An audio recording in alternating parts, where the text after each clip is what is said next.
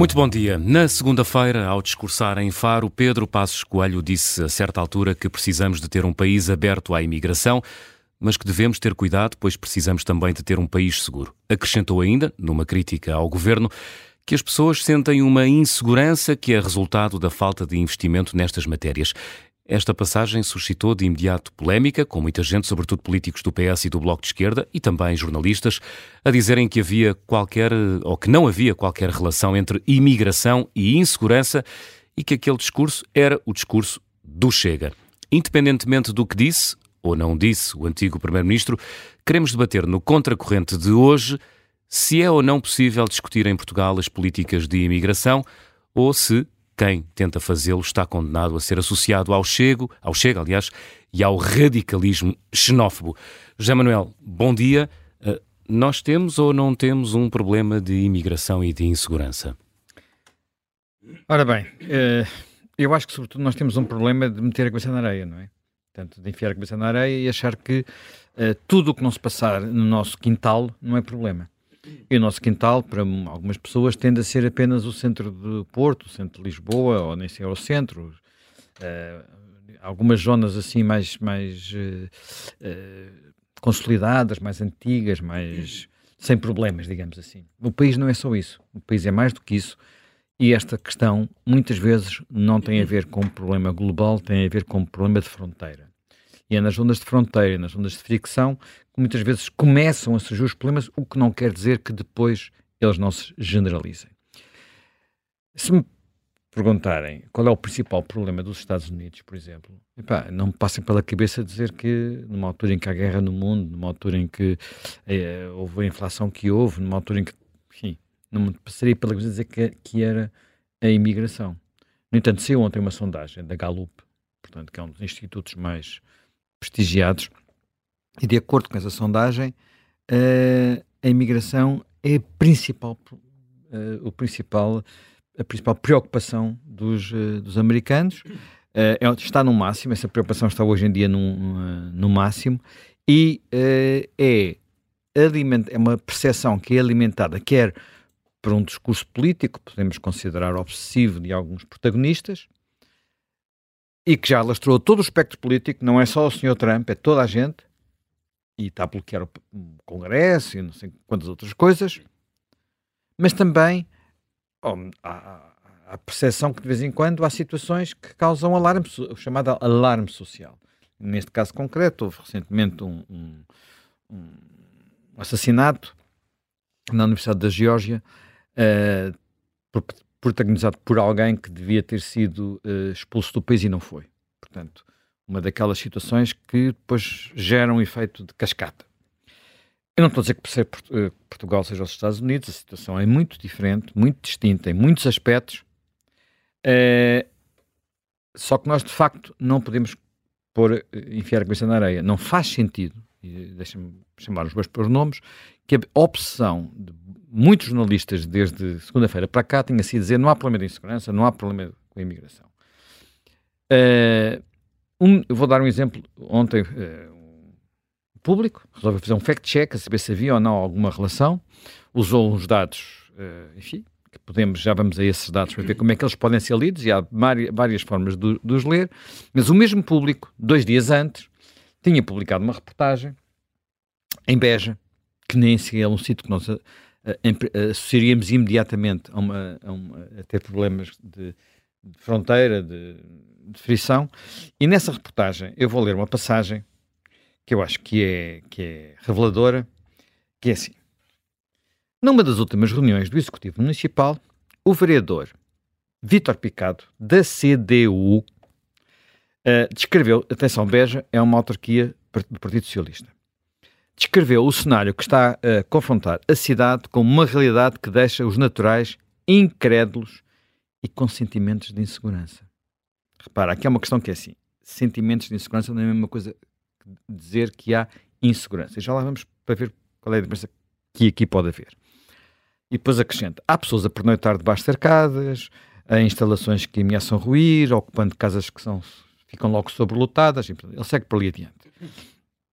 E depois acrescenta a Câmara tal que também é socialista, reconhece a sua incapacidade para travar o arrendamento de todo o tipo de fogos. Portanto, estamos a falar de sobreocupação, um problema que sabemos, por exemplo, que existe no centro da cidade de Lisboa. Não é assim, é esquisito, é no centro da cidade de Lisboa. Vamos ter a oportunidade no programa de hoje de falar sobre isso. E depois, um socialista chamado Paulo Lacénio admite que a legislação em vigor não define um número máximo de residentes que possam ser acolhidos num determinado edifício. Parece que a legislação tem que pôr tudo, não é? Tem quantas pessoas é que moram numa casa, mas enfim. E portanto, sem essa legislação ninguém consegue fazer nada. A Câmara de Beja anunciou o alojamento em contentores de 37 pessoas que tinham ocupado um edifício que era da Cruz Vermelha, da Refer, e que estava abandonado. Portanto, ora bem, tudo isto... A Câmara de Beja, é preciso que se perceba que as autarquias PS e PC no Alentejo têm políticas que, se referidas aqui em Lisboa e descontextualizadas, as pessoas perguntariam quem é que para lá da Aventura estaria a tomar aquelas decisões. Porque na questão da realidade, depois as coisas mudam. Por exemplo, pensem o que é, por exemplo, a política de funerais aí não tem a ver com a migração, por exemplo, mas tem a ver com os ciganos. Poder ou não uma família cigana que não é de uma determinada localidade ir fazer o seu funeral ao Alentejo. É muito difícil. Porque isso depois dará direito a uma série de direitos adquiridos e, portanto, há aqui uma política... aliás, tem havido alguns litígios muito fortes. Os ciganos são cidadãos nacionais. Não, mas não, os funerais não podem ser feitos onde tu queres. Não é assim tão simples ir fazer um funeral numa localidade com a qual não tens nada a ver. Mas isto que acontece, que se resolve no resto do país, no Alentejo tem conflitualidade. Tem conflitualidade. E as autarquias têm posições muito draconianas nessa matéria que eu, exatamente, tenho a tua perplexidade. Porque, quer dizer, é assim, não é? Mas é assim. Agora, mas há uma outra coisa. A Câmara de Beja tinha uns dos seus edifícios ocupados, exatamente, agora aqui, deixando de lado a questão dos ciganos e passando para a questão dos imigrantes, tinha os seus edifícios ocupados, fez desalojamento, mudou as fechaduras, pôs cadeados nas portas e... pôs vários avisos, nomeadamente em inglês, a dizer que aquilo era propriedade municipal. Em Lisboa, como está fora do radar, e acontece numa área na qual as notícias escasseiam, porque também escasseiam os leitores, escasseiam os eleitores, escasseiam, e depois também porque não é muito conveniente dizer estas coisas, porque estão a acontecer com protagonistas que não são aqueles que se esperam, a coisa vai passando. Mas Beja, neste momento, tem, de facto, problemas. Pronto, porque há como muito... disse, é uma Câmara Socialista. Pronto. E com, depois, há muita CDU também na zona. E a CDU tem, nesta matéria, políticas que... Sim, mas... muito patrióticas. Pronto. Mas já agora falamos de autarquias.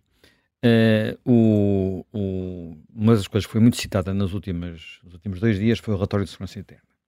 Devo dizer que não é a minha leitura, o meu livro de cabeceira, o relatório de segurança interna, mas ontem fui voltar a consultá-lo e vê lá tu que a certa altura escreve-se lá o seguinte.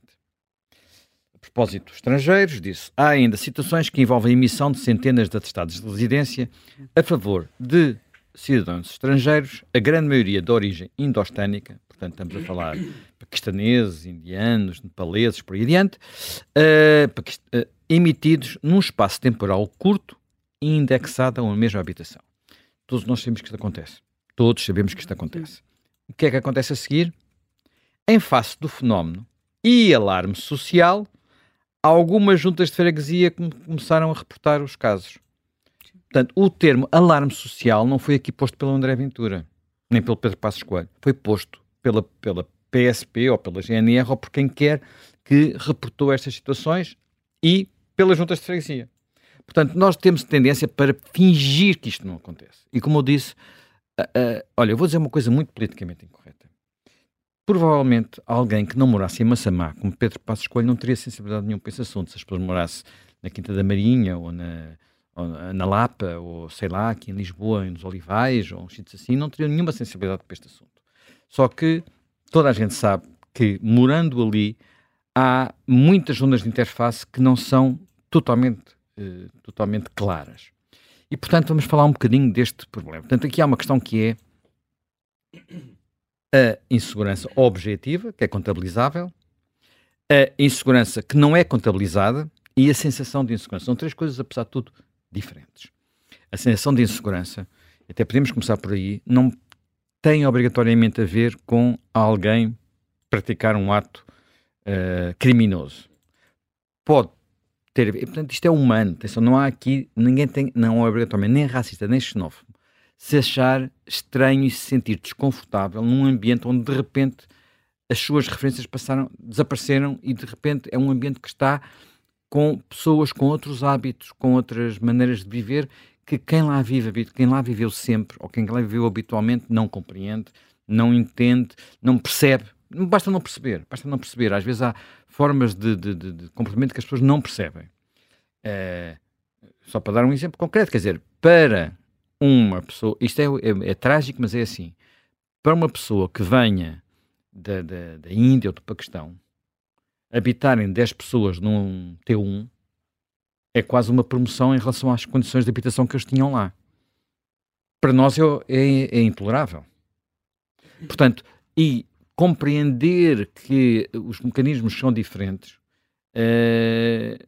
às vezes não é... Não, porque é que elas comportam daquela forma? Como é que toleram aquelas situações? Portanto, nós não devemos aceitar que muitas pessoas vivam em situações de indignas, e que nós consideramos indignas, mesmo quando para essas pessoas isso corresponde a uma promoção em relação à situação anterior. Quer dizer, nós portugueses já passámos por isso.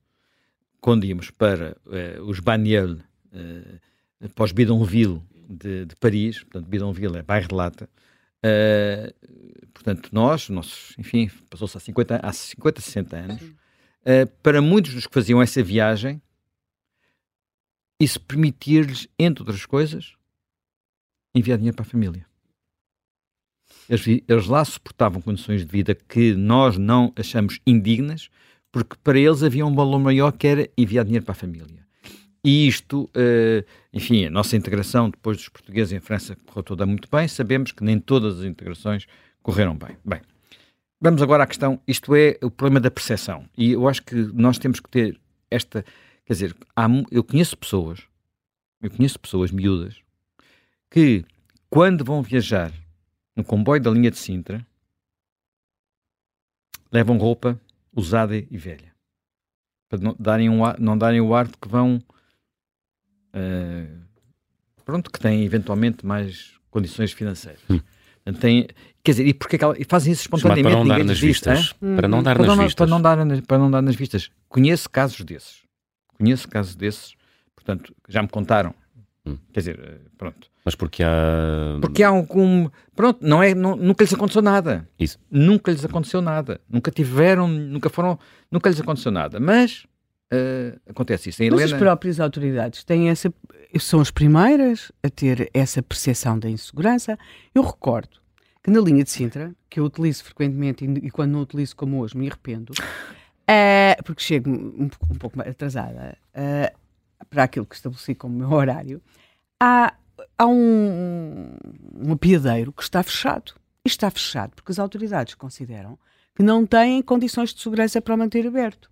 Esse apiadeiro que daria acesso à Cova da Moura, como é mantido fechado, apesar de estar feito, ter todo o equipamento, estar pronto, obriga as pessoas que residem na Cova da Moura... A Cova da Moura é um bairro que se situa... E maioritariamente habitado por uma população que veio da África, mesmo negra, porque há muita gente que veio da África, como é o caso de Passos Coelho, que é branco, e, portanto, essa população tem de fazer um desvio enorme, porque tem de sair para o lado da Maia, depois tem de dar uma volta enorme para conseguir chegar à Cova da Moura. E a explicação para esta situação, que é absolutamente injusta, absurda e desperdiçadora do dinheiro do contribuinte, que também ali foi aplicado, e das expectativas que foram criadas às pessoas, porque até se fizeram uns cartazes bonitos, agora é passar a haver acessibilidade, é que se considera que não existem condições de segurança para manter o apiadeiro em funcionamento. Pronto, mas há quem não queira ver isso, talvez não viva nos subúrbios, não tenha consciência. O que, além de mais, desculpa que diga, é profundamente exagerado, porque, quer dizer, não estamos na faixa de Gaza. Manter em condições de segurança a funcionar aquele apiadeiro implicava ter lá uns seguranças durante algum tempo, porque, quer dizer, não estamos em Medellín, quer dizer, e portanto é mesmo não querer, porque eu isso é que não há ninguém nas estações. As estações da CP neste momento não têm funcionários. Portanto, existe, de facto, também por parte das autoridades, toda uma atitude de negligência. Pronto, mas, como eu estava a dizer, isto tem muito a ver com percepção.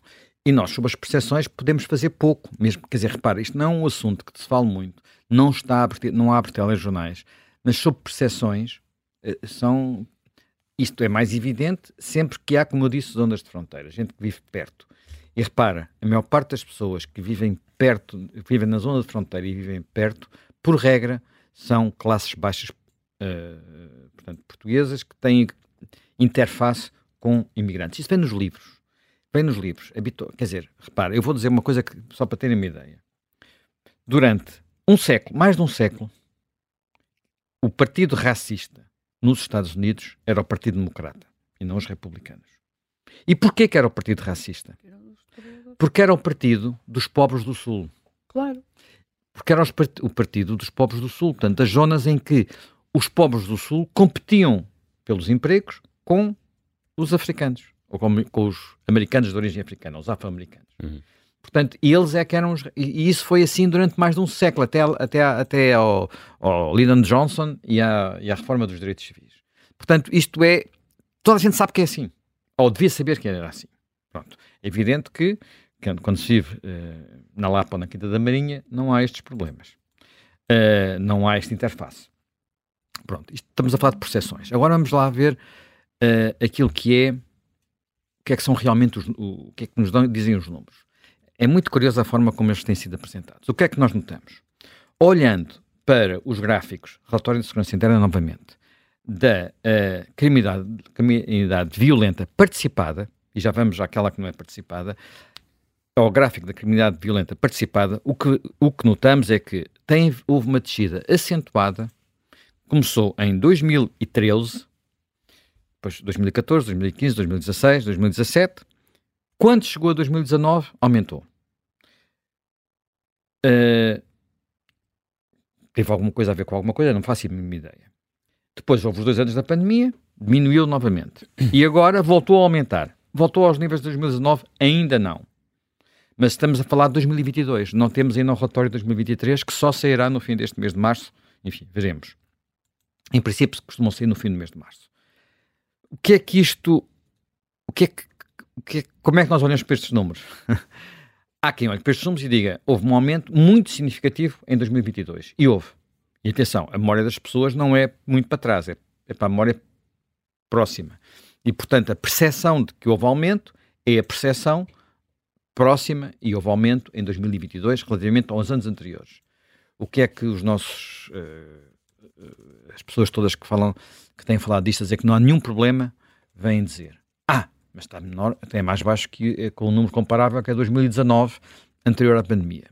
Olha, eu não sou, como disse, isto não é um livro de cabeceira, não sou especialista em ler relatórios de segurança interna, mas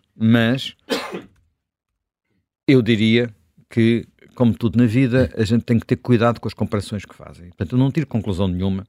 A única conclusão que tiro é: aumentou relativamente 2022 sobre 2021 e aumentou bastante em algumas áreas. De facto, está ainda abaixo de 2019.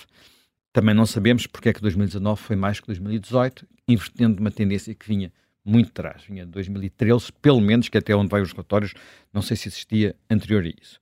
Portanto, estes são os dados objetivos. Vou tirar destes dados objetivos a conclusão taxativa, que não há problema nenhum. Não tiro. Também não tiro a conclusão que há um problema. Se castiga, fica à espera do que aconteceu no último relatório, porque pode ser que nos permita ultrapassar esta questão. Até porque não há dúvida que há uma mudança estrutural em Portugal. E temos que pensar, isto é mesmo estrutural, não é um picozinho aqui ou acolá que de vez em quando existe. Quer dizer, no final do século XX, portanto, ali nos anos em que estávamos a construir a Expo e tal, de repente apareceram muitos imigrantes em Portugal, alguns vinham do leste, alguns também já vinham do portanto, do Indostão, mas depois foram-se embora, quando pararam as obras eles desapareceram, quando o leste começou a ficar melhor em termos de economia também se foram embora novamente, portanto regressaram a casa, eram aqui da Europa, Os brasileiros, sabemos que havia cá muitos, por exemplo, na primeira década do século XX, depois quando veio a crise voltaram todos para o Brasil e agora estão a vir outra vez. Portanto, há assim uma interface fácil entre Portugal e o Brasil.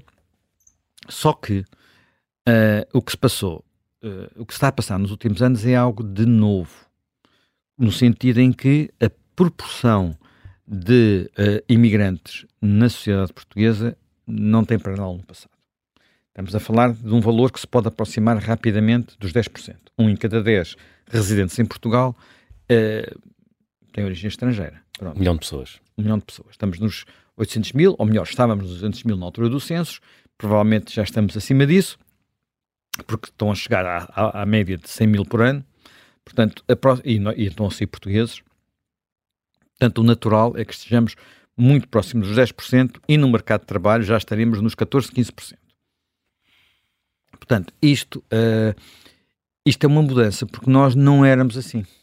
Nós éramos um país de onde se saía, não éramos um país onde estruturalmente se chegava. E aquilo que está a acontecer é que somos um país onde estruturalmente se chega. E é preciso dizer que só uma parte pequena destes estrangeiros são reformados ricos, chamemos de assim. Em relação a esses, não há nenhum problema em dizer que eles não devem vir para cá, quer dizer... Mariana Mortágua quer proibi-los de comprar casas cá e isso não é considerado xenofobia. Não, diz-se que destroem o caráter, os turistas e esse tipo de pessoas destroem o caráter das cidades, que é uma coisa extraordinária. Há reportagens onde se diz que as pessoas não gostam, as pessoas que residem nos bairros tradicionais não gostam de chegar à janela e ouvir línguas estrangeiras, por exemplo, e ver... Tudo isso não é xenofobia. Tudo isso não é xenofobia. Mas, por exemplo, eu, o meu... Quando meu avô veio para Lisboa há mais de um século, portanto, no princípio do século XX. De onde? Veio da Beira Baixa. Beira Baixa. Veio da Beira Baixa, veio para cá, e o primeiro emprego que teve foi como marçano, portanto, pé descalço, na rua do Benformoso. Numa loja na rua do Benformoso. Intendente. Não é abaixo do Intendente, é do Intendente do Martim Moniz. Hoje em dia, a rua do Benformoso, se formos lá, não ouvimos falar português, mas não é porque estão lá turistas. Portanto, eu não acho mal, eu não fico aflito, eu não fico de repente, as minhas raízes, o meu avô, não tenho nenhum problema com isso, nenhum, zero. Sempre achei graça àquelas ondas, sempre achei graça ao mercado do Martim Moniz, ir lá, muitas vezes, ir lá comprar coisas para fazer umas comidas, sobretudo africanas, não é? Também já lá fui comprar coisas para fazer comidas chinesas. Portanto, não, eu gosto. Agora, eu não posso achar que os turistas que passam por Alfama não deviam lá estar e ao mesmo tempo achar que aqueles que estão no Benformoso são uma espécie de santos na terra. Não, não é assim. A gente tem que tratar todos por igual, ricos e pobres. E não posso só... E não posso, porque, atenção, porque o problema que depois acontece é que, como eu disse, quando se acha que não há nenhum problema, atenção, haver um problema... não tem apenas a ver com a objetividade dos números, tem a ver com as percepções, como eu disse. Quando se acha que não é tema, ignoram-se duas coisas. Ignoram-se duas coisas, que é, primeiro, muitas vezes quem tem a percepção de desconforto não tem acesso fácil aos meios de comunicação e, portanto, quem explora esse desconforto cresce eleitoralmente e isso está também, olha, está nos livros. Aconteceu em todos os países da Europa. Todos os países da Europa. Mas há pessoas que acham que só aconteceu nesses países da Europa quando outros partidos começaram a falar do assunto. Não, é porque os outros partidos silenciaram o assunto durante demasiados anos. Não quiseram ver que havia ali um problema. E há aqui uma outra coisa a ter em conta. Uma coisa é a Rua do Benformoso, em Lisboa. Até pode ser uma rua muito maior que a Rua do Benformoso. Porque Lisboa tem muita população. Portanto, todas as coisas acabam por ficar diluídas e não é significativo.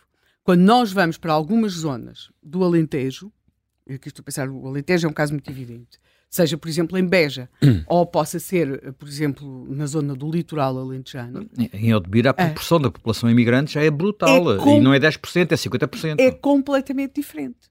Portanto, não é preciso ir tão longe, basta ir aqui a Pegões.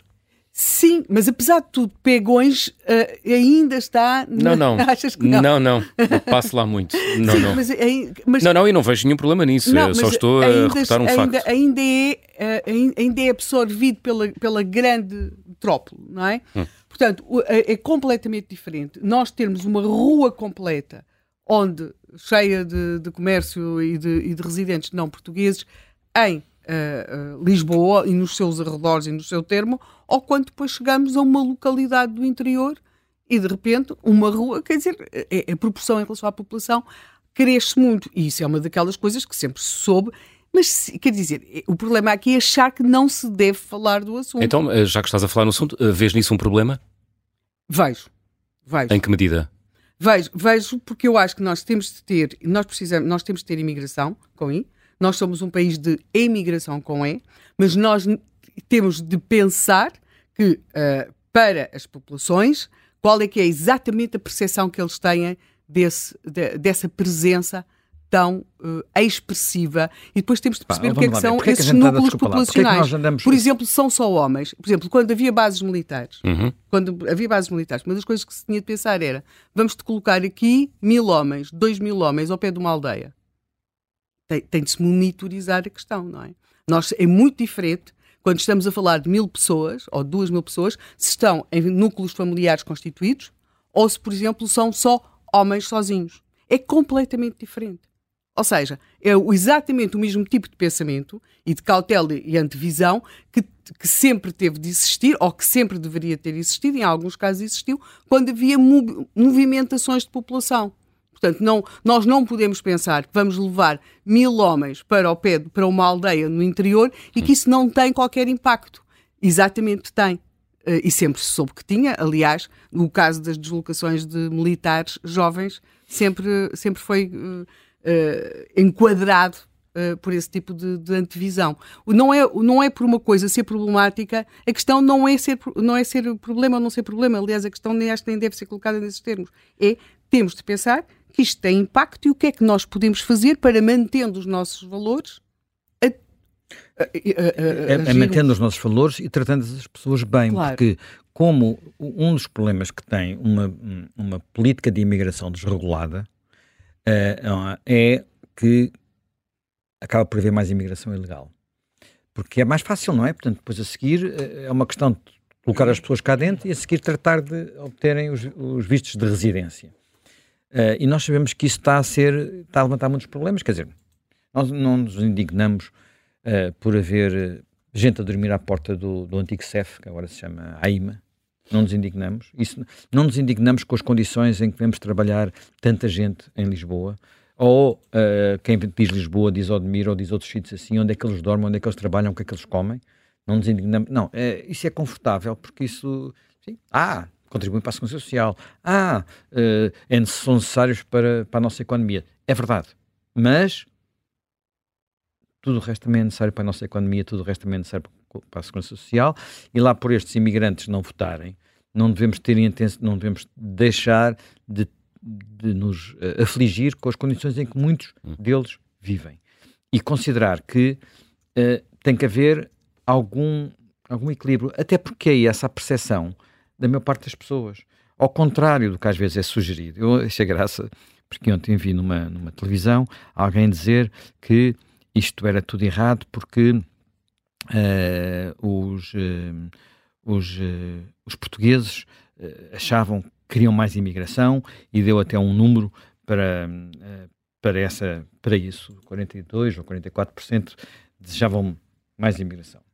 Bem, eu penso que esse número é de uma sondagem publicada no Expresso e o número é 55% dos inquiridos é contra este tipo de imigração, 42% é a favor. Eu não posso só falar dos 42% e ignorar os outros 55%. Não posso. Porque estou, mais uma vez, a meter a cabeça na areia e depois apanho uma surpresa quando, de repente, quem toca nestes temas sobe nas sondagens. Não sabemos ainda até que ponto sobe nas eleições, mas pelo menos sobe nas sondagens. E, portanto, estes assuntos não é... Quer dizer, ninguém, pelo menos no que diz respeito a quem quer debater este assunto, está a defender que se fechem fronteiras. Ou está a defender que se expulsem imigrantes. Há quem faça, quer dizer, sabemos que essa discussão há em países como os Estados Unidos em que se quer pôr um muro, não é? Só pena de parecer parcial, mas às vezes o tom, José Manuel, não é um bocadinho odioso e questionável até na forma como se colocam os assuntos no espaço público? Quer dizer que a gente tem que ter, por exemplo, quando foi a morte dos imigrantes na Mouraria. Dos imigrantes na Mouraria. Há um ano, precisamente. Foi há um ano. Carlos Moedas, Presidente da Câmara de Lisboa, veio dizer que queria imigrantes, mas que queria os imigrantes... Pronto, queria... Migração controlada, um mínimo... Enfim, pode-se dar isto muitos nomes. Citou até a lei, dizendo que a lei prevê isso. Mas a lei deixou de prever isso. Ah, deixou de prever. A lei passou a permitir que se chegue a Portugal sem promessa sequer de contrato de trabalho, portanto, e se entre, e depois chega cá e se vá à procura. O que muitas vezes é uma maneira de da mesma forma que havia...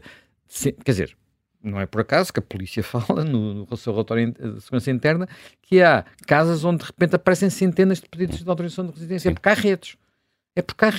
E sobretudo há aqui uma outra coisa. Portugal está a tornar-se neste momento numa espécie, tendo em conta as características da nossa lei, que note-se foi alterada por pressão do Bloco de Esquerda durante a geringonça, porque o Partido Socialista sempre teve umas ideias bastante claras nesta matéria. E mais prudente. E muito prudente. Sim, mas atenção, no Partido Socialista também há várias orientações e Ana Catarina Mendes sempre teve muita proximidade ao Bloco de Esquerda. E foi substituída a pessoa que tinha sido escolhida pelo Partido Socialista para o CEF, pelo PSD, pelo Governo de Passos para o CEF, estava lá há um ano e pouco, e foi substituída por uma pessoa que se calcula mais da área do Partido Socialista, mas esteve lá há muito pouco tempo. Porquê? Ela sai porque ela criticou as alterações que estavam a ser feitas na lei de imigração, dizendo, aliás, que promoviam o facilitismo e depois todos estes lados de clandestinidade. E depois o CEF entrou no delírio, que sabe, os diretores passavam a vida a sair a uma velocidade alucinante, e Portugal, neste momento, é muito usado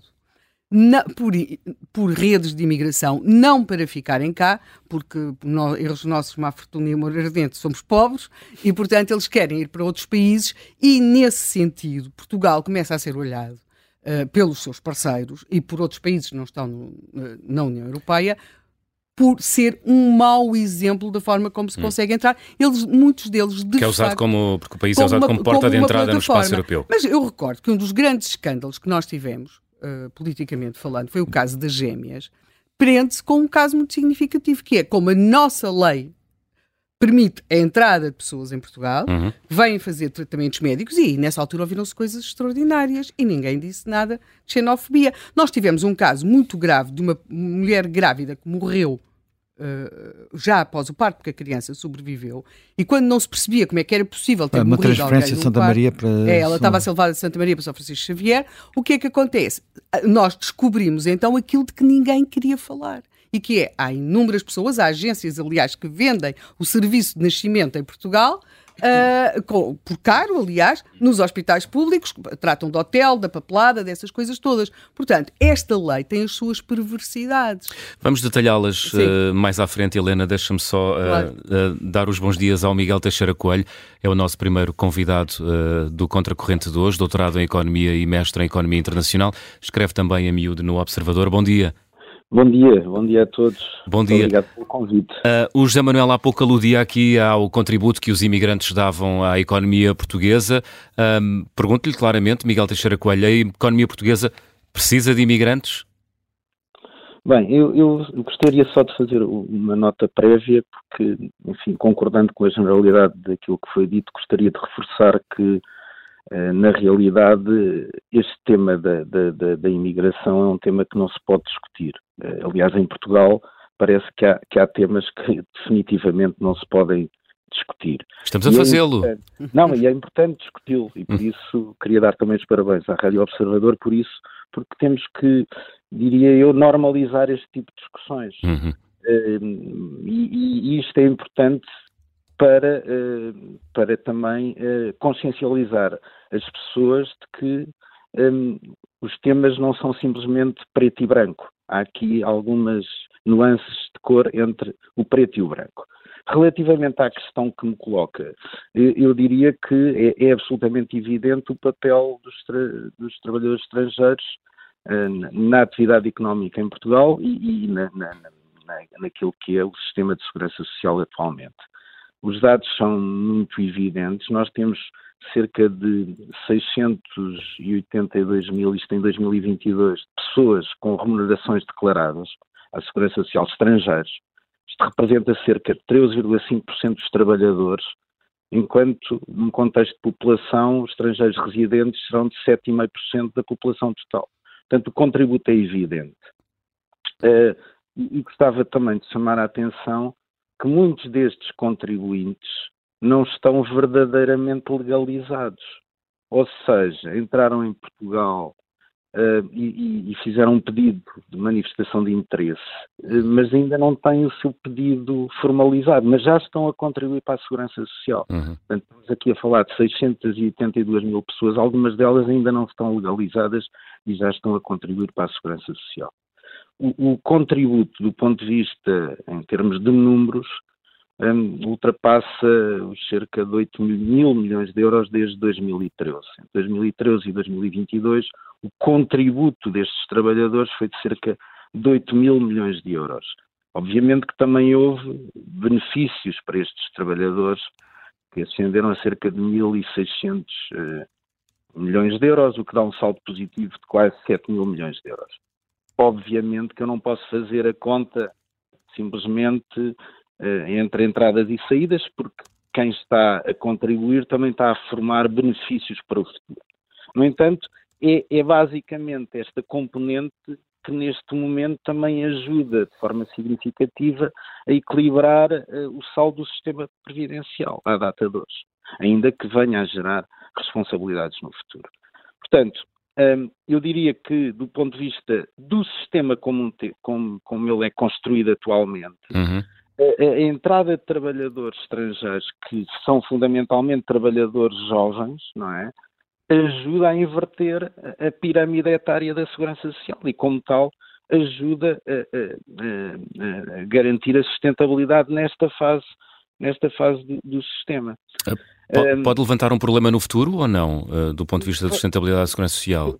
Todos os sistemas, como o nosso, que são basicamente sistemas pay as you go, que significa que as receitas em cada momento pagam as despesas em cada momento, estão condenados se não houver uma sucessiva renovação da população mais jovem. Se estes trabalhadores chegarem à idade da reforma e não houver outros trabalhadores no futuro que os venham, diria, substituir. Nas contribuições? Vamos continuar a ter este problema. E isto leva-me a uma outra questão importante. E permitam-me só fazer esta nota. Eu diria que esta campanha eleitoral é o maior ataque a uma reforma da Segurança Social. Porquê? Porque nós andamos aqui em torno de um conjunto de medidas relativamente generosas em relação ao sistema, uhum, já não discutimos a sustentabilidade do sistema e aqui o papel dos imigrantes parece que também está a ser utilizado como um elemento, por algumas partes, um elemento para dizer, epá, não precisamos de fazer nada, porque entretanto os imigrantes vêm resolver o nosso problema. Ainda que nos estejam a ajudar, eles não nos vão resolver definitivamente. Essa perspectiva, bom dia, daqui Helena Matos, essa perspectiva, por acaso, a mim choca-me particularmente, parece uma coisa quase usurária, não é? Eles estão a dar lucro sem perceber que, como disse muito bem, que se está a formar um benefício, porque qualquer pessoa que contribui para um sistema de segurança social tem o direito de formar o seu benefício. As pessoas, neste momento, exatamente como deixaram de discutir a sustentabilidade e só se discute o que se vai dar mais, não é?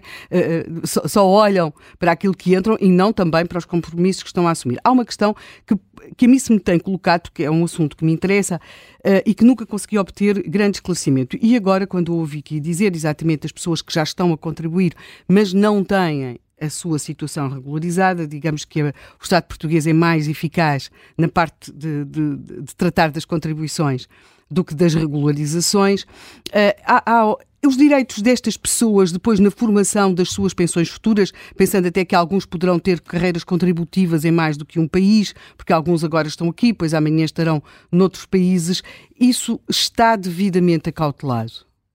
Bem, eu diria que a partir do momento que eles passam a contribuir para a Segurança Social, os direitos vão se formar nos termos de um outro qualquer cidadão, o que significa que todos os problemas que têm a ver com carreiras contributivas em diferentes países são resolvidos nos mesmos termos.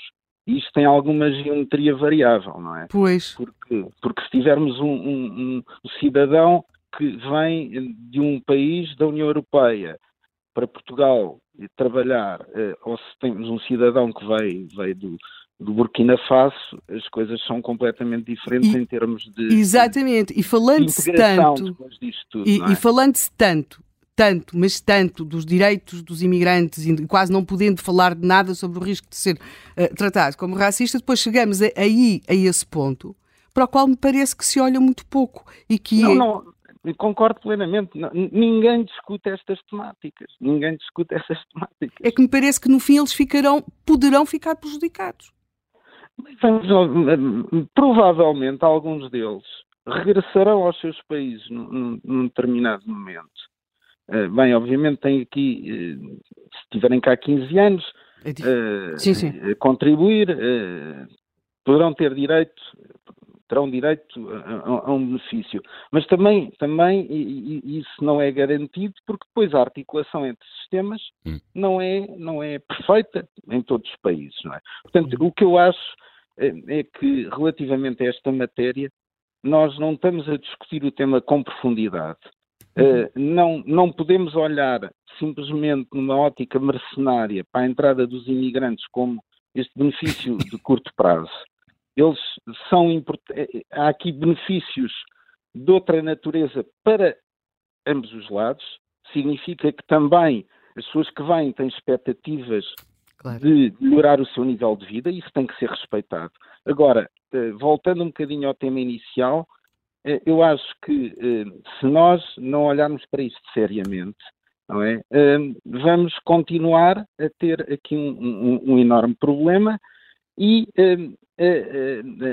acicatar alguns ódios que não são também benéficos num contexto de uma sociedade civilizada, não é? Temos de repensar então a nossa política de integração de imigrantes, é isso? Não, seguramente.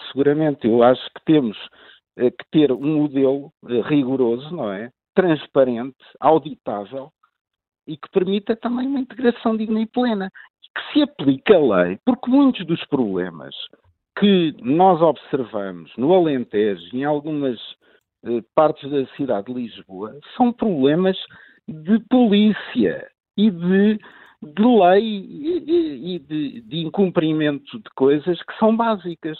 Se a ACT estivesse atenta a muitas das matérias, não é? Atuava e resolvia os problemas. Portanto, nós temos aqui um problema de ilegalidade que é independente de ser um cidadão imigrante ou não imigrante. E claro. Miguel Teixeira Duarte, repensar a política de imigração poderia passar, por exemplo, pela aplicação de cotas de entrada de imigrantes em Portugal? Eu não gostava de começar por discutir isso. Eu gostava por começar por discutir uma coisa que é: aplique-se a lei. Depois, um outro tema que é: sejamos céleres a avaliar as situações, não é? E temos que depois agir em conformidade, porque não é a mesma coisa termos cá uma família que veio do Brasil ou veio de Cabo Verde, ou termos aqui alguém que veio de um país... do Bangladesh, por exemplo. Do Bangladesh, portanto, que está desenquadrado, de certa forma. Portanto, tudo isto tem que ter um tratamento diferente, obviamente com o máximo respeito pela pessoa. E com o qual as nossas relações diplomáticas são completamente diferentes, porque nota-se, por exemplo, muito por parte dos presidentes do Brasil, dos governos de Cabo Verde, foi um dos países que citou, muitas vezes uma atenção a estas questões, nos contactos muito permanentes que mantêm com Portugal, ao passo que há países com os quais temos relações diplomáticas de formas muito mais longínquas, não é? E, portanto, não existirá uma tão grande atenção por parte dos governantes, quer portugueses, quer desses países, para as especificidades das carreiras e dos direitos destas pessoas, digo eu. Absolutamente. E vejamos uma outra coisa. Estas pessoas que vêm de determinados países, Bangladesh, Nepal, etc., vêm em contentores, praticamente. E as autoridades sabem isso. Contentor é uma figura de estilo, não é? Uhum. Mas, bem, para Angola, vêm da China realmente em contentores, não é? E nós sabemos isso. Mas é isto. Nós não podemos tratar de forma igual coisas diferentes. E, portanto... eu acho que essa também é uma matéria muito importante. E deixem-me só terminar com uma coisa, e o José Manuel Fernandes, se calhar, saberá de que é que eu estou a falar.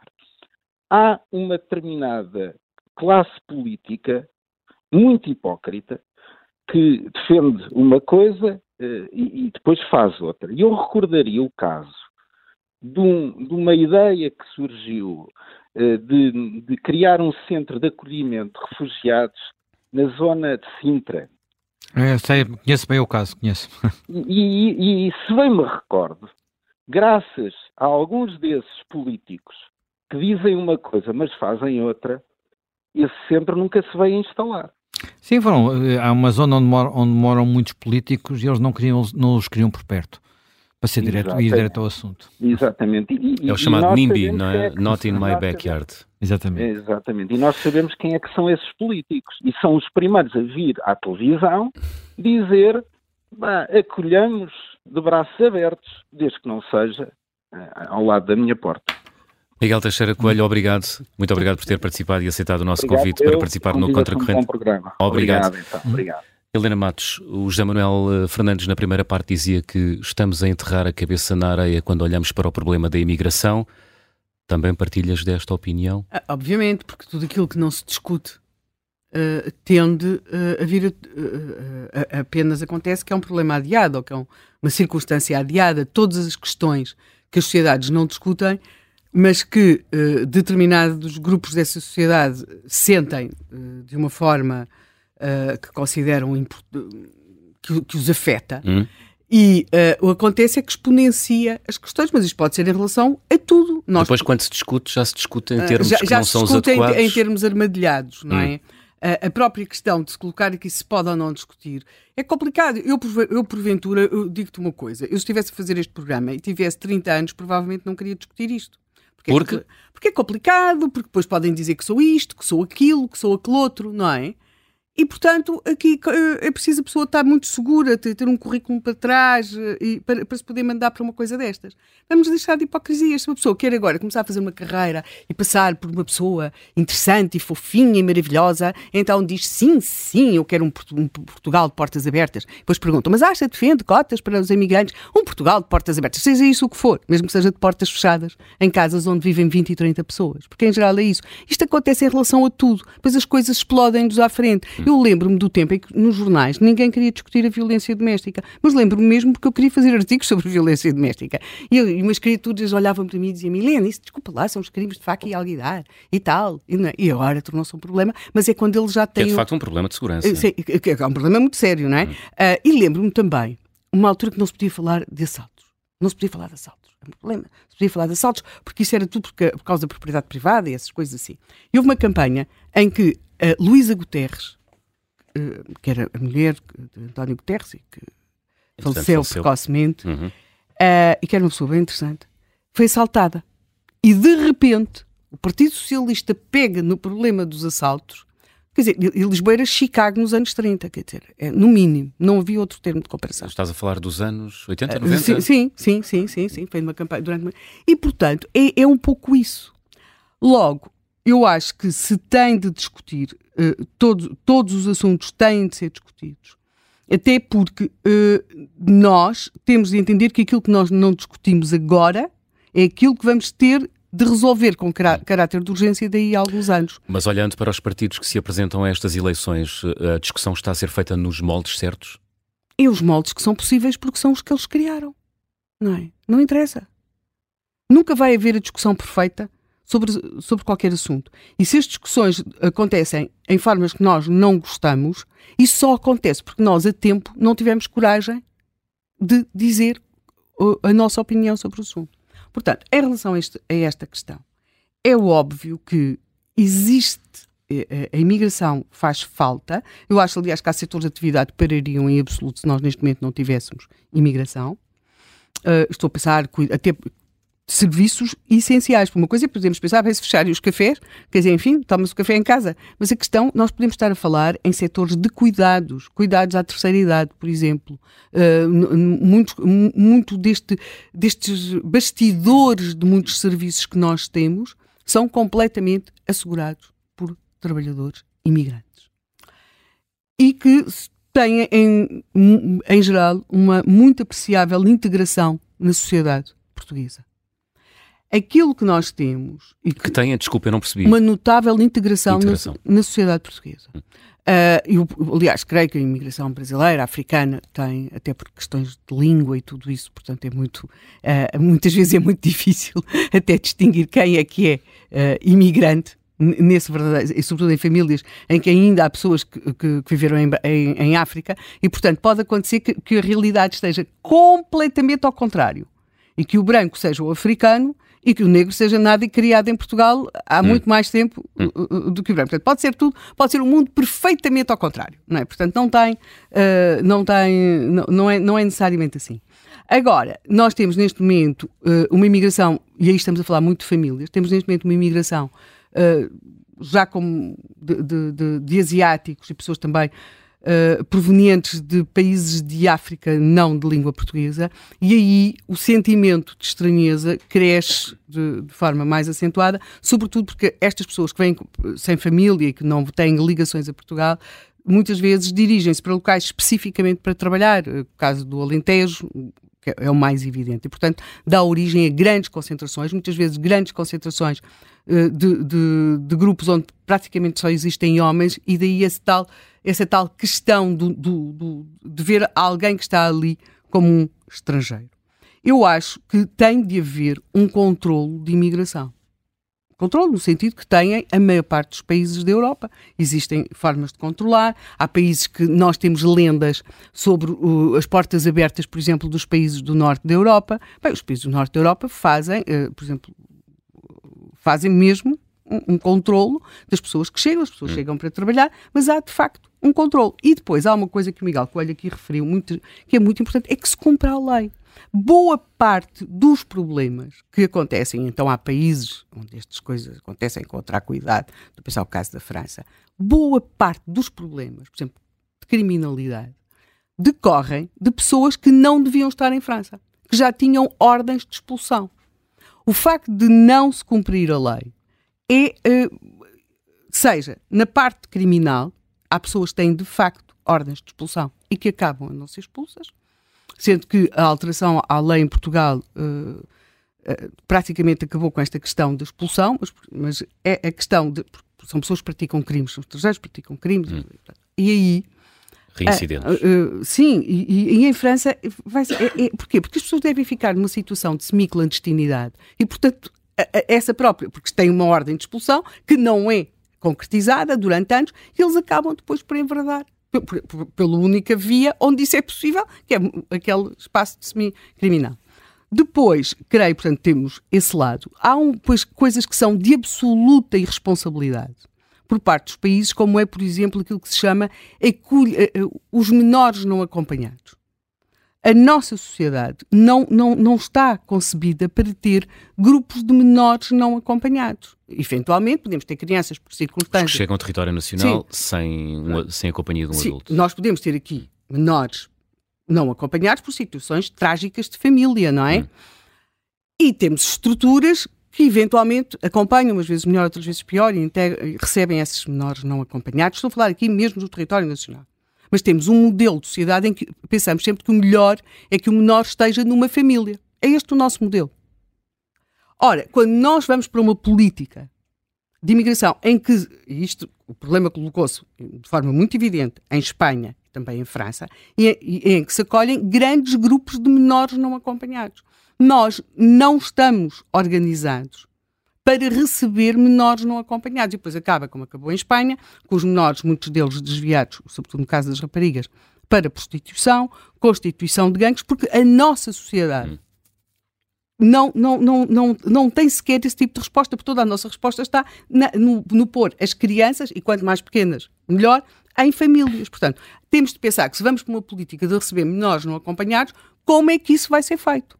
Porque nós não... Portanto, há aqui mesmo questões culturais que se colocam, não é? E, portanto, aqui, eu pessoalmente, sempre que ouço falar da questão de se receberem menores não acompanhados, penso, quer dizer, mas há de haver um familiar, se estamos a falar em menores que estão em situação de grande risco, há de haver um familiar que possa acompanhar parte daqueles menores, porque nós não temos mesmo capacidade, até cultural, para este tipo de respostas. Portanto, esta é outra questão. Depois, acho que nisto chegamos também com um grande... os problemas que nós já tínhamos acabam por se exponenciar nestas coisas. Nós, neste momento, da forma como abordamos este assunto, imaginamos que há umas pessoas muito mais, que invariavelmente são representadas como brancas, e pessoas muito boas são as pessoas que vêm de toda a outra parte do mundo. E nós esquecemos que nós mesmos já tínhamos problemas, não é? Por exemplo, houve um paquistanês que foi baleado em Odivelas. Na minha opinião, foi um crime racista e xenófobo. Porquê? Quer dizer, porque foi mesmo, não é? Foi um pai que não aceitou o namoro do paquistanês com a sua filha. Pois é, mas é que o pai era cigano.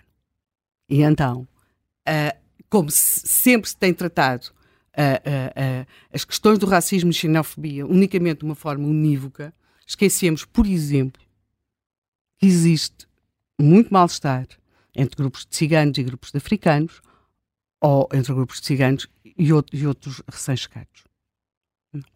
Portanto, nós não podemos partir para isto como se estivéssemos a contar a história do lobo mau ou qualquer coisa assim do género. A realidade é sempre mais complexa. E aqui ainda uma outra questão também que o Miguel Coelho aqui colocou e que se prende com a questão do cumprir da lei. Se a Autoridade das Condições de Trabalho cumprisse a lei, de facto, porque de facto a lei não é cumprida, e não é cumprida muitas vezes, quer para portugueses, quer para imigrantes que vêm da Ásia, ou para imigrantes que vêm da África, ou, por exemplo, que vêm de um país que fala português. O que acontece é que nós temos lastro atrás. E, portanto, se estamos num sítio que não tem condições, as coisas acabam a não ter as consequências que têm para quem acabou de chegar. E logo chega-se ao paradoxo daquilo que também se percebe na tal reportagem do Público sobre Beja, e que é o facto daquelas inspeções que a Polícia Judiciária faz, e com vários organismos, e que vão ver as péssimas condições em que as pessoas estão a trabalhar, nós pensamos, isto é muito bom, não é? Isto é bom, as pessoas não podem estar a trabalhar naquelas condições. O problema é que depois eles queixam-se, ficam sem trabalho. E, portanto, ficam a deambular pelas ruas de Beja sem ter dinheiro para comer. Literalmente falando. Portanto, se nós estivermos num sítio que não tem condições de trabalho, eu ou tu... Diz. Quem diz estas coisas são as associações que estão no terreno a dar-lhes apoio. Sim. E onde eles vão buscar comida. Não têm mesmo comida. Portanto, nós temos de perceber que as coisas não se refletem de igual modo em cada um dos habitantes deste país. E mesmo aquilo que às vezes nos parece, e é certamente meritório, como uma inspeção às condições de trabalho, pode levar a que aquilo para mim ou para ti seria, olha, acabou, fechou, vamos ver quais são os meus direitos e trato disto, para estas pessoas, não quer só dizer que vão ficar a deambular na rua sem ter onde dormir e sem ter onde comer. Portanto, voltando à tua pergunta, e vou calar-me porque calculo que tenhamos mais convidados, temos mais convidados, temos, e ouvintes ainda. As coisas não se refletem de igual modo para todos, portanto nós temos mesmo de discutir, porque se não discutirmos só estamos a alimentar a exploração das pessoas, porque quando se discute o controle da imigração não é apenas da perspectiva do país, é também, e penso eu, é talvez ainda mais importante, na perspectiva de quem vem. Porque as pessoas não podem vir de qualquer modo. Eu não gostaria de ir de qualquer modo, e eu tenho, na minha filha mais velha, é imigrante, e eu não gostaria que ela tivesse ido de qualquer modo. Felizmente foi para um país que tem cotas de imigração. Vamos ouvir os nossos ouvintes. Tomás Magalhães é jurista, Liga de Lisboa. Bom dia, Tomás. Olá, bom dia a todos. Eu queria aproveitar esta oportunidade para lamentar a introdução deste tema na campanha. Não consigo mesmo perceber como é que um ex-primeiro-ministro comete a irresponsabilidade de aparecer em cena, a meio de uma campanha eleitoral, a promover uma versão falsa e perigosa da realidade. Não há dados nenhuns que justifiquem associar a imigração a qualquer questão de segurança em Portugal. Isto começa pelo facto de Portugal ser mesmo dos países mais seguros do mundo. É mesmo dos países mais seguros do mundo. Só que depois as pessoas veem programas da manhã com a sua crónica criminal e veem a CMTV todo o dia e, portanto, ao ouvirem falar de crime, começam a ter medo.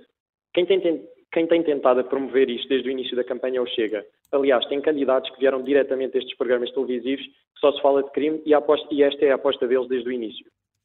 Portanto, o que o Passos foi trazer um tema que na campanha só o Ventura tentava e não conseguia trazer. E agora com o Passos, o Chega conseguiu. Se o PSD quer fazer crescer o Chega, bom trabalho. Se quer semear a discórdia entre os que estão cá e os que vêm, bom trabalho. Se quer pôr em causa a paz social, que felizmente sempre tivemos em Portugal, bom trabalho. E com isto, onde é que fica Montenegro? Fica a acenar com a cabeça? É um líder sem força que nem sequer se consegue impor no PSD. Isto não serve para liderar um partido, nunca servirá para liderar um país. Obrigado e bom dia. Obrigado, Tomás Magalhães, pela sua opinião. Joana Oliveira, Liga de Famalicão, engenheira civil. Bom dia, Joana. Bom dia. Bom dia. E bom dia para todos que nos estão a ouvir. É assim, a mensagem que eu gostava de deixar aqui hoje é uma mensagem de tristeza, confesso. Porque eu não achei mesmo que o país fosse parar e ficar como está. Todos vemos o que é que se passa lá fora. A extrema-direita está a ganhar cada vez mais forma, mais peso, xenófoba, e consegue roubar bastante eleitorado à direita moderada, como casos como a Hungria ou a Polónia. Só que aqui em Portugal, de alguma forma, estávamos a conseguir resistir a isto. Talvez porque somos um país bastante seguro, como mostram imensos dados, mas principalmente o que as pessoas sentem na rua. Nunca ninguém se sentiu inseguro. Felizmente, somos um país super pacífico e eu acho que foi muito por isso que nunca sentimos esta ameaça real. Mesmo com o Ventura, que ainda no seu tempo PSD, começava a inventar problemas com certas comunidades, como por exemplo os ciganos. Mas ao fim de vários anos, já ninguém tem paciência para este discurso. Até ele desistiu desta ideia. E agora, vemos um ex-primeiro-ministro, Dr. Pedro Passos Coelho, a trazer este tema à baila durante uma campanha eleitoral. Um primeiro-ministro que vai dar uma borla à extrema-direita antidemocrática que existe no nosso país. Isto-nos correu muito mal, e eu tenho mesmo este receio, e podemos caminhar para a Hungria. Eu temo que o discurso do Passos Coelho vai aparecer nos livros da história como o dia em que a direita moderada deu as mãos à extrema-direita. Isto assusta-me mesmo muito. O Montenegro, se calhar, não queria isto. Mas a verdade é que ele nem é tido nem achado do PSD, quando Passos Coelho fala. Passos Coelho, aliás, se quisesse, mandava no partido, portanto, o Montenegro conta muito, muito pouco. Mas, enfim, queria deixar este desabafo, porque tenho mesmo pena e tenho medo por nós e pelo nosso futuro. Muito obrigada. Obrigado nós, Joana, por ter ligado. Joana Oliveira, de Famalicão, engenheira civil, obrigado por ter ligado para o Contracorrente. Já temos em linha o próximo convidado do Contracorrente, Gonçalo Dorotea Cevada, jurista, colunista do Observador, vive em Espanha, país que tem recebido nos últimos anos muitos imigrantes para trabalhar sobretudo no setor agrícola. Bom dia, Gonçalo. Olá, bom dia. Bom dia. Temos mesmo de debater isto e repensar a nossa política de imigração? Uma pequena correção, eu já não vivo em Espanha, eu vivo no Luxemburgo, portanto, um país que recebe também muitos imigrantes, mas de facto vivi em Espanha durante algum tempo. Luxemburgo é onde vive agora? Exatamente. Luxemburgo, onde há muitos portugueses. Exato. Precisamente. A mim parece-me que Portugal vive hoje, e é certo que não é de agora, mas vive hoje num ambiente mediático não só bastante simplório, como francamente tóxico, porque de facto quando há temas tabu que são colocados no debate público, esses temas acabam por ser capturados por quem de alguma maneira tenta manipular ou fazer política através do medo. E portanto, quando nós olhamos para a questão da imigração, e eu sou imigrante português há 10 anos, já fui em vários sítios diferentes, e nos sítios onde vivi, de facto, o tema da imigração não é um tema tabu.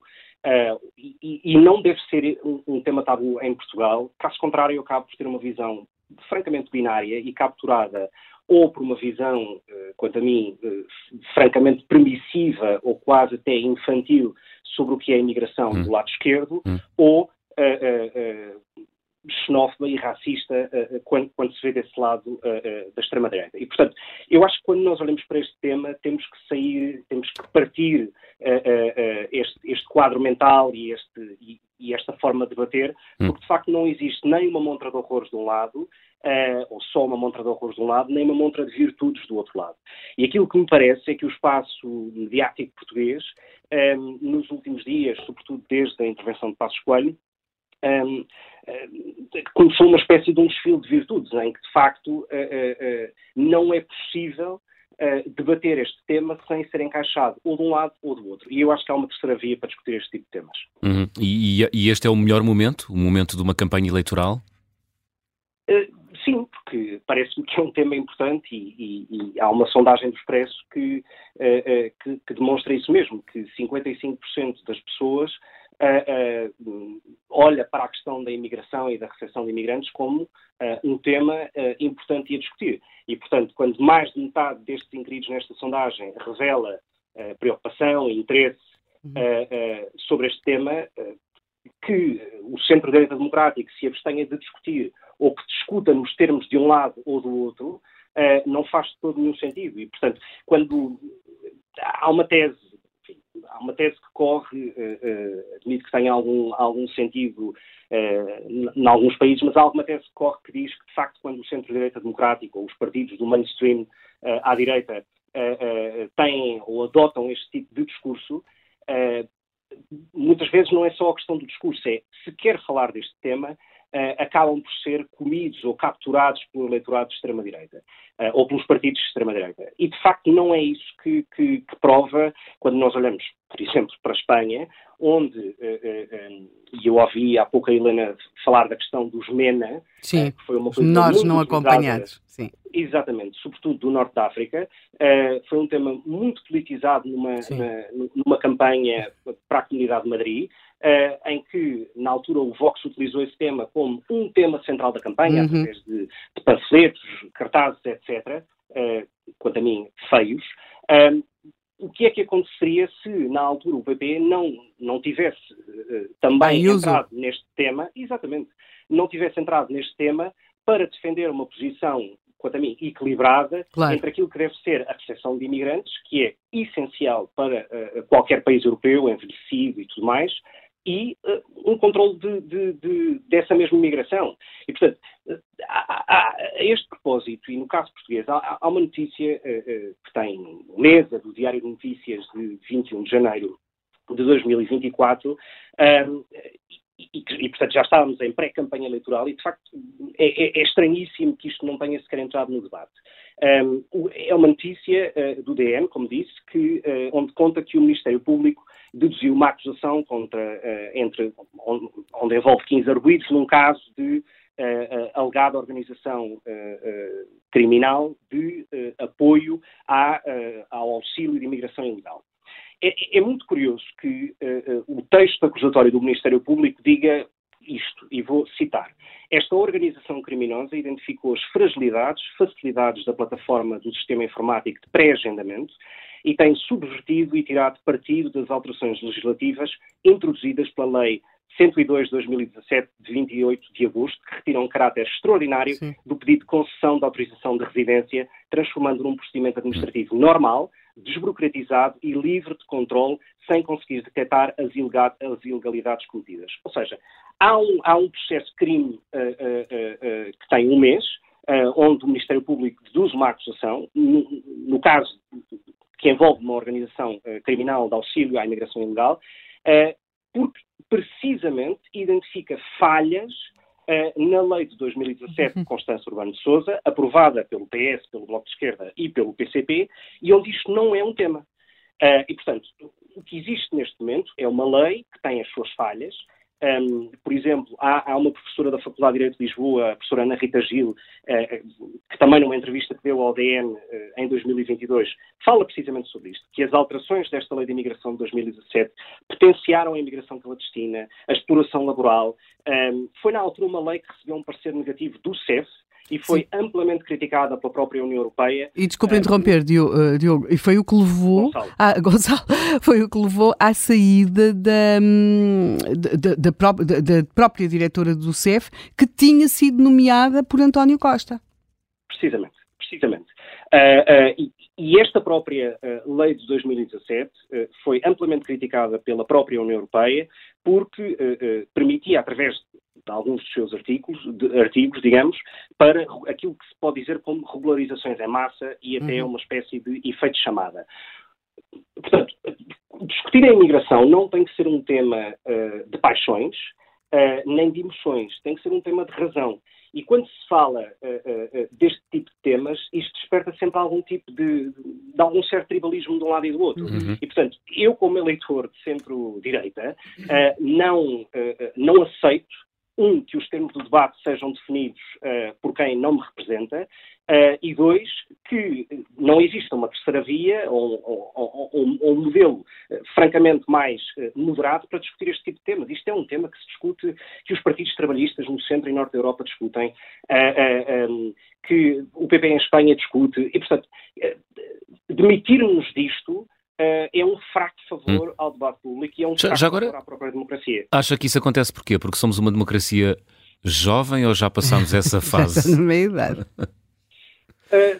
Pelo contrário, eu acho que isto é um exercício de enorme infantilidade de uma democracia e de um ambiente mediático amplamente capturado, seja de um lado ou seja do outro. Mas Gonçalo, eu recordo, e a sua experiência em Espanha, apelo para ela, o seu conhecimento, é o seguinte, referiu a questão de Madrid, não é? E na forma como a líder do PP na Comunidade de Madrid, a Ayuso, conseguiu, de alguma forma, trazer racionalidade a essa discussão, até contrapondo àquilo que eram os cartazes que o Vox tinha feito e àquilo que era o discurso muito ideológico do PSOE. Mas, e na altura do Podemos, não é? Eu lembro-me até que havia uma candidata do Podemos que gritava qualquer coisa como não toquem nos nossos menas, não toquem nos nossos menas, que era os menores não acompanhados. Mas isso aconteceu porque a Ayuso teve essa postura que não era generalizada a todo o Partido Popular. Ou seja, existe a forma como os líderes dos partidos de centro olham para isto. E no centro, eu aqui estou a escolher o PSOE, tem a ver com o Sánchez, mas o PSOE sem Sánchez também não tinha necessariamente estas posições. Têm de ter essa assertividade, porque se não tiverem, fica de facto capturado pelos extremos. Eu concordo plenamente com o que a Helena disse e até para completar a ideia ou a história, eu acho que se pode abordar esta questão de duas maneiras. De uma maneira infantil, que é, somos um país de portas, digamos, escancaradas, não há nenhum tipo de controlo e, portanto, isto de facto potencia as redes ilegais de imigrantes, a exploração de imigrantes, as condições inumanas em que vivem. E de facto é estranho que quando Carlos Moedas apresenta uma solução legal, ponderada, europeia, amplamente testada em vários sítios, digamos, na Europa, seja apelidado de racista e que obriga o próprio a vir dizer que é casado com uma imigrante e que a família da sua mulher é do norte da África. E, portanto, quer dizer, o absurdo da discussão é tal, como também não podemos entrar numa captura por parte do outro extremo, em que é com base em preconceitos, seja de cor de pele, seja de natureza racial, cultural, etc., neste tipo de debate. E aqui a Ayuso teve, quanto a mim, o mérito de trazer a razão para o debate. E a razão é o império da lei. Ou seja, sim, há mais imigração, com regras, precisamente para proteger esses imigrantes destas redes ilegais, e essas regras são o império da lei. Ou seja, não temos que ter medo de discutir que, seja por um motivo, enfim, cultural, familiar, o que seja, que se existe violência doméstica na casa, numa casa de imigrantes, que a lei desse Estado não entra nessa casa. Nós não podemos entrar nesse debate, porque senão é a própria negação daquilo que é o cosmopolitismo, a multiculturalidade, sempre debaixo do mesmo chapéu de chuva, que é o império da lei. E é muito curioso que em várias intervenções que a Ayuso fez, precisamente contra o Vox. O ponto de defesa da imigração é que a crítica aos imigrantes nunca deve ser com base na sua origem social, cultural ou de raça, porque de facto isso numa sociedade liberal é inadmissível, mas sim que todos os cidadãos residentes num determinado Estado regem-se pela mesma lei. E é isso que é a igualdade, e é isso que é a liberdade, e é isso que é uma democracia madura. E eu acho, ou eu temo, que em Portugal não estamos preparados para ter esta discussão. Porque exigir que a lei se cumpra, independentemente do sujeito a quem ela se dirige, eu tenho as maiores dúvidas que em Portugal tenhamos maturidade suficiente, sobretudo no espaço mediático, para discutir isto nestes termos. E é uma pena. Obrigado, Gonçalo Doroteu Cevada, pela sua reflexão. Foi importante neste Contracorrente. Obrigado nós, onde estamos a olhar para a questão da imigração. Madalena Natividade é presidente da Junta de Freguesia de Arroios, uma das freguesias com mais imigrantes na cidade de Lisboa, pelo menos onde é mais visível a presença de imigrantes na cidade de Lisboa. Madalena Natividade, bom dia. Olá, muito bom dia a todos. Agradeço-lhe antes de mais ter esperado alguns minutos, sei que tem uma agenda muito preenchida, tem experiência na área social. O que é que muda ou o que é que tem mudado numa freguesia que em poucos anos recebeu imigrantes como Arroios recebeu? Portanto, obrigada pelo convite para poder explanar aqui a minha opinião e cumprimento todos os que nos estão a ouvir. Aqui, a nível da Junta de Freguesia de Arroios, nós somos uma freguesia muito complicada, já tem uma história, tem um passado em que há sempre uma atividade de imigrantes muito intensa, visto que é a freguesia mais multicultural do país. O meu trabalho tem sido sempre no sentido de uma visão humanista, de tentar ajudar ou articular com todas as entidades competentes para trabalharmos na área de que haja uma política de imigração mais humanista. Portanto, nós precisamos de uma política regulada, digna e humanista e geradora de maior integração e desenvolvimento sustentável. Portanto, as políticas que existem não estão a funcionar, como todos conseguimos ver, tem sido a nível do Governo Central, pode-se considerar que um fracasso, e a Junta de Freguesia de Arroios acaba por ser a freguesia mais massacrada com esta problemática. E esse fracasso, Madalena Natividade, materializa-se como em Arroios? Materializa-se com o aumento de imigrantes que vêm pedir asilo e também outros que estão em situações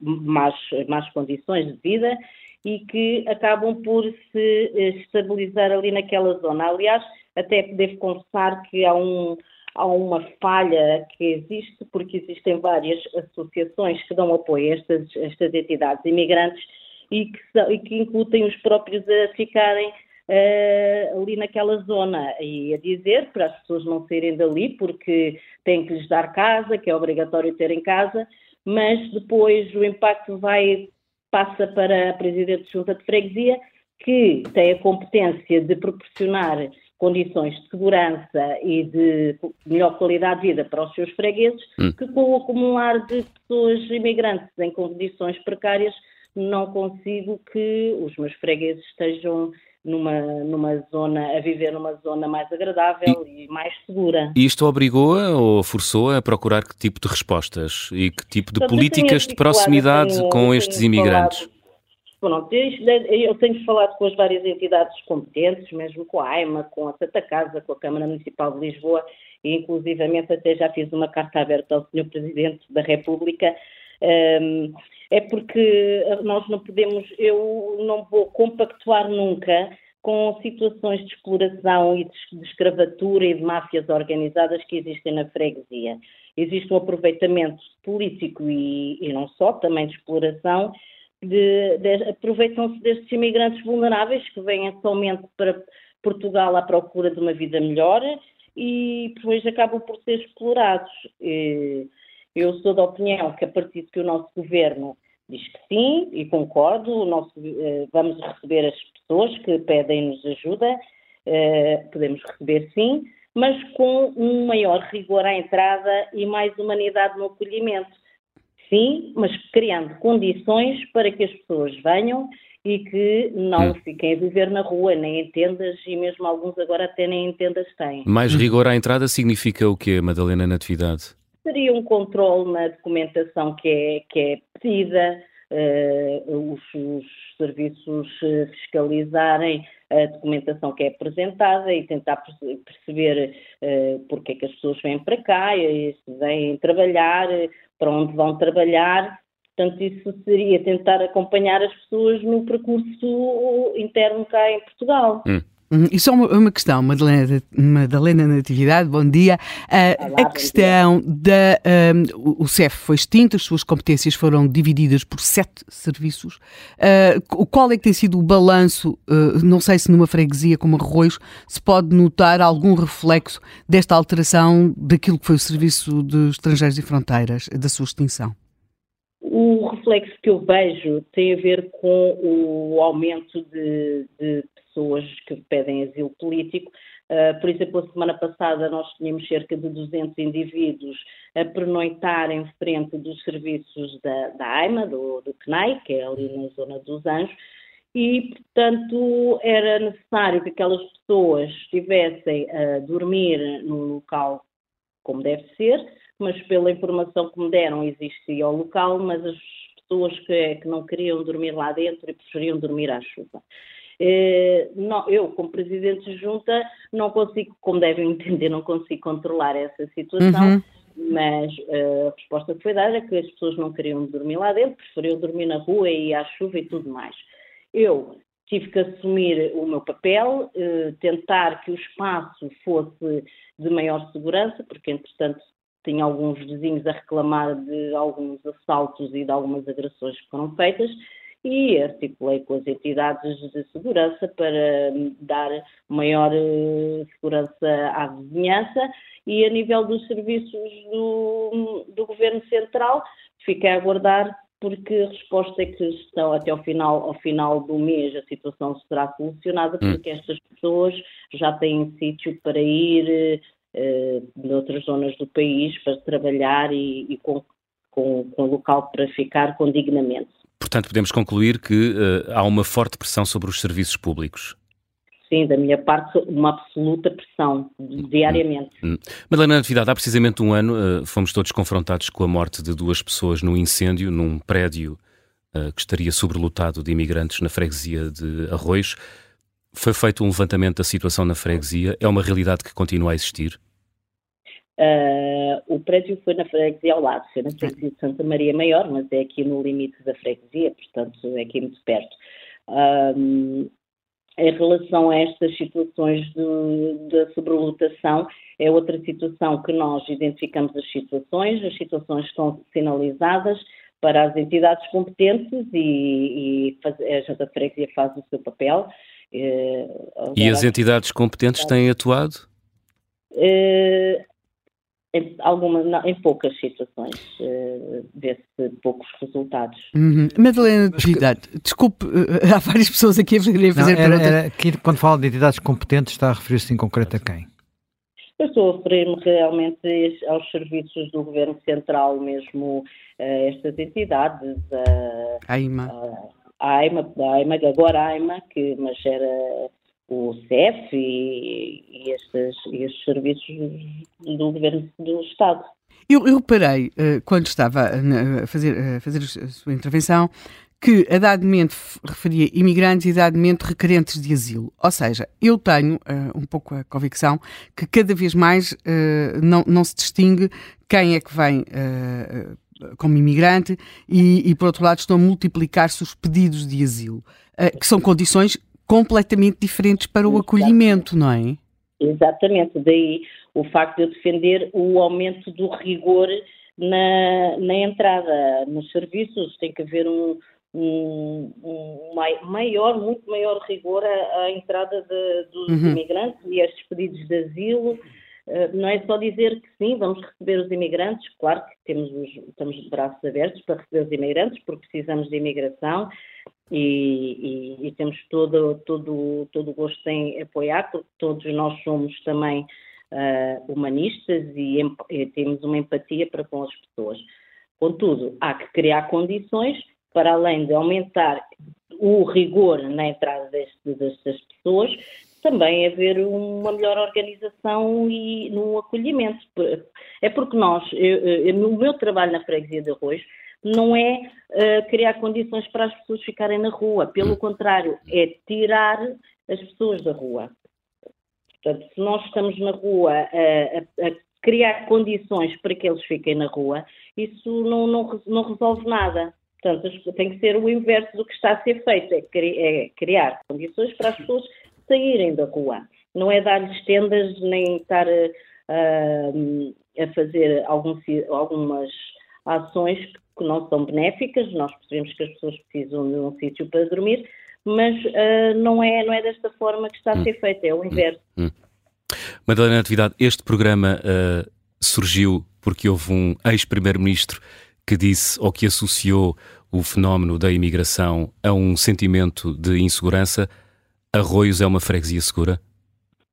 Arroios considera-se que é uma freguesia segura e temos sido da parte mesmo da Polícia Municipal e das forças de segurança têm estado a acompanhar-me nesta problemática. Contudo, é preciso continuar a trabalhar no sentido de que as pessoas, principalmente que residem naquela área, que se sintam seguras para poder sair à rua com as suas famílias e para viver, para se sentirem segurança, mas estamos a trabalhar mais nesse sentido, mas considera-se que ainda que é uma zona segura. Madalena Natividade, agradeço-lhe, muito obrigado por ter aceitado o nosso convite para estar aqui no Contracorrente, a dar conta da experiência que tem enquanto autarca numa freguesia que está sob pressão da imigração. Temos ainda tempo para ouvir mais ouvintes no Contracorrente. Luís Raposo é consultor Liga de Lisboa. Bom dia, Luís. Bom dia. Este assunto, já vi que foram aqui aflorados muitas vertentes em relação a este assunto da imigração e da sua relação com a insegurança. Eu queria voltar um bocadinho àquilo que, no fim de contas, pode ter suscitado e ter puxado este assunto aqui para os dias para estar a ser tratado desta forma, que tem a ver com as afirmações de Pedro Passos Coelho. Ele teve o intuito de puxar um assunto que para ele o preocupa, porque também já o tinha preocupado anteriormente, mas sem descurar de que percebe que é importante para o país esta imigração e que, no fim de contas, o que o preocupava também muito é que, tendo havido já tempo para ser planeadas e executadas até políticas públicas nesta área, que muito pouco acabou por ter sido feito. E o que também, no fim de contas, ele sendo uma pessoa que teve as responsabilidades que teve e teve sempre muito contacto com outros congéneres dele de outros países, porque ele também se apercebeu é que isto é uma questão que noutros países europeus começou já há muito mais tempo e que, de uma ou de outra forma, começou a ser realmente verdade que a ligação entre a imigração e o aumento da insegurança estava já a ocorrer. E se nós não fizermos nada até agora, temos que voltar a fazer. E ele também, estando ainda acima a falar numa campanha eleitoral, ora, quando estamos numa campanha eleitoral, estamos a apresentar as nossas propostas, mas também estamos a pedir a quem está no governo que preste contas nessa altura. E também foi um momento relacionado com essa situação. Evidente que depois todos os vários partidos tentam ir apanhar as suas partes para fazer, no fim de contas, puxar os seus discursos e a sua propaganda. Mas aqui isto não deixa de ser um assunto que nos deve preocupar, não pela questão pelos estudos que temos ainda, mas estes estudos muitas vezes também demoram tempo a fazer e demoram depois também tempo a ter-se resultados. Ainda não temos uma correlação, mas devemos nos preocupar porque se realmente não fizermos nada, se continuarmos como temos feito nestes últimos anos, o que nos vai acontecer é que realmente é muito natural que tal como os outros países europeus, vamos ter um problema. E nessa altura, se calhar, teremos um problema muito mais sério. Obrigado, Luís. Obrigado por ter ligado para o Contracorrente. Obrigado pela sua opinião. Ainda temos tempo para o José Ruivo, que liga de Lisboa e é motorista de TVDE. Bom dia, José. Bom dia a todos. Este último ouvinte acabou por esvaziar um bocadinho daquilo que eu tinha para dizer, e ainda bem, porque assim vou-me centrar um bocadinho mais no Zé Manuel Fernandes e na Helena Matos, que hoje tiveram uma intervenção extraordinária acerca do que é o estado do país e o estado desta coisa que se chama imigração. Desde o Alentejo, a Presidente Madalena agora com arroz também conseguiu transmitir um bocadinho do que é esta coisa da sociedade. Eu sou apenas motorista TVDE, faço todas as noites em Lisboa. Sobre a minha área profissional, muita coisa haveria para dizer daqui a algum, que espero que não seja pouco tempo, mas acredito que será pouco tempo.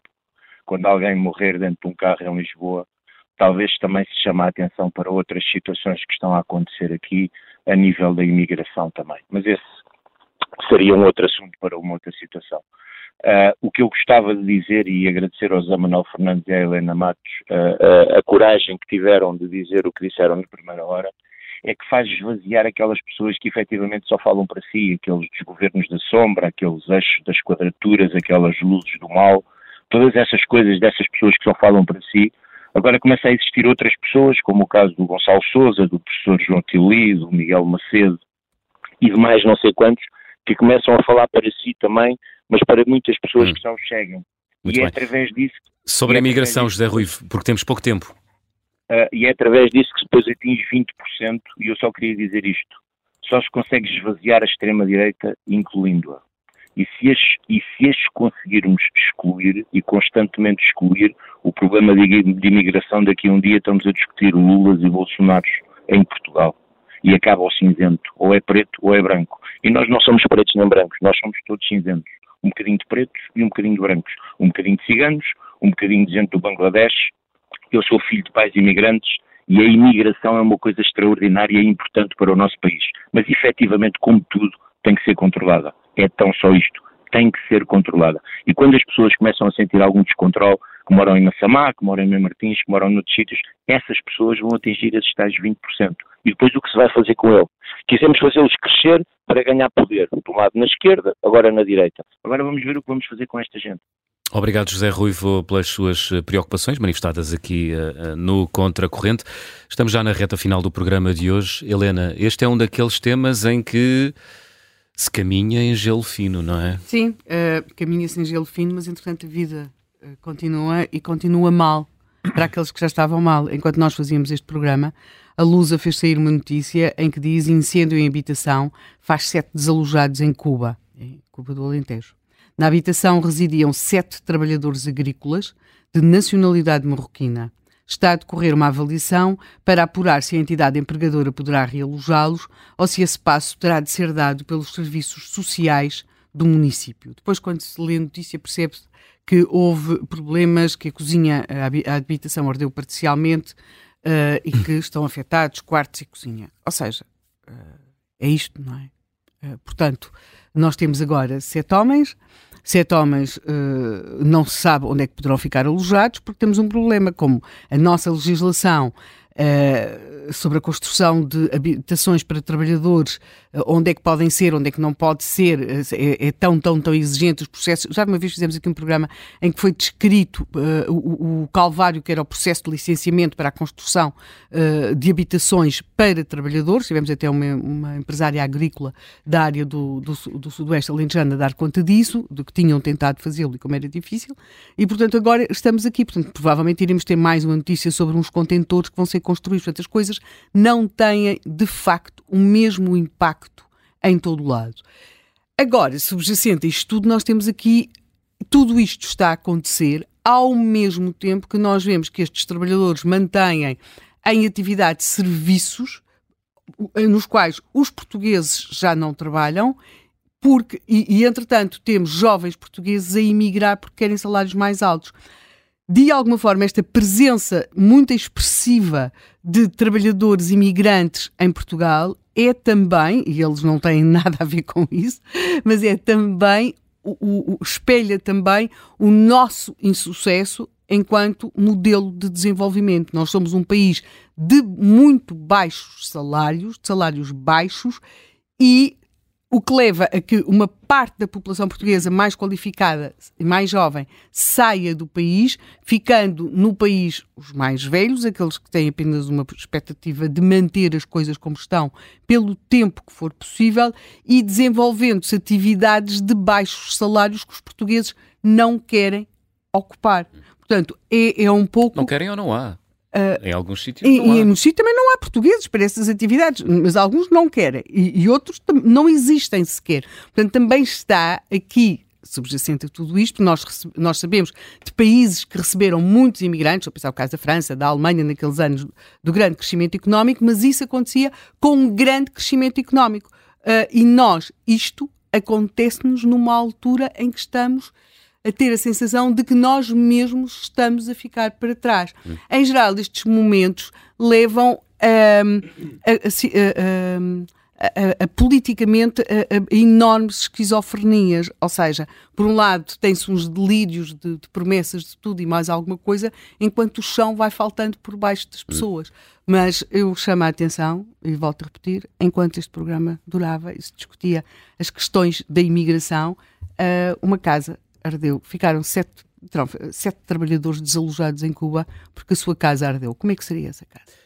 José Manuel Fernandes, este é um daqueles temas em que se prova que a democracia portuguesa ainda não é crescidinha o suficiente? Não é só um problema da democracia portuguesa. É um problema muito das democracias europeias que chegaram, portanto, que durante muitos anos se recusaram a considerar sequer que isto era um problema, a ter a conversa confortável que é, vêm para cá trabalhar, vêm para cá descontar para nós, vêm para cá... Dão lucro, que é uma expressão muito curiosa. Terrível, porque é uma expressão usurária. Pronto, não é uma expressão usurária, eu acho que o lucro é uma coisa boa, mas na cabeça deles é usurária. É tratar as pessoas como um ativo. Não é? E a verdade é que uma imigração sem o mínimo de controle sucede depois a seguir, o que acontece a seguir é que há redes, há pessoas exploradas e nós não nos incomodamos porque levam o almoço a casa, numa motorizada, numa bicicleta aqui nas grandes cidades, numa daquelas plataformas de refeições, conduzem os carros TVDE,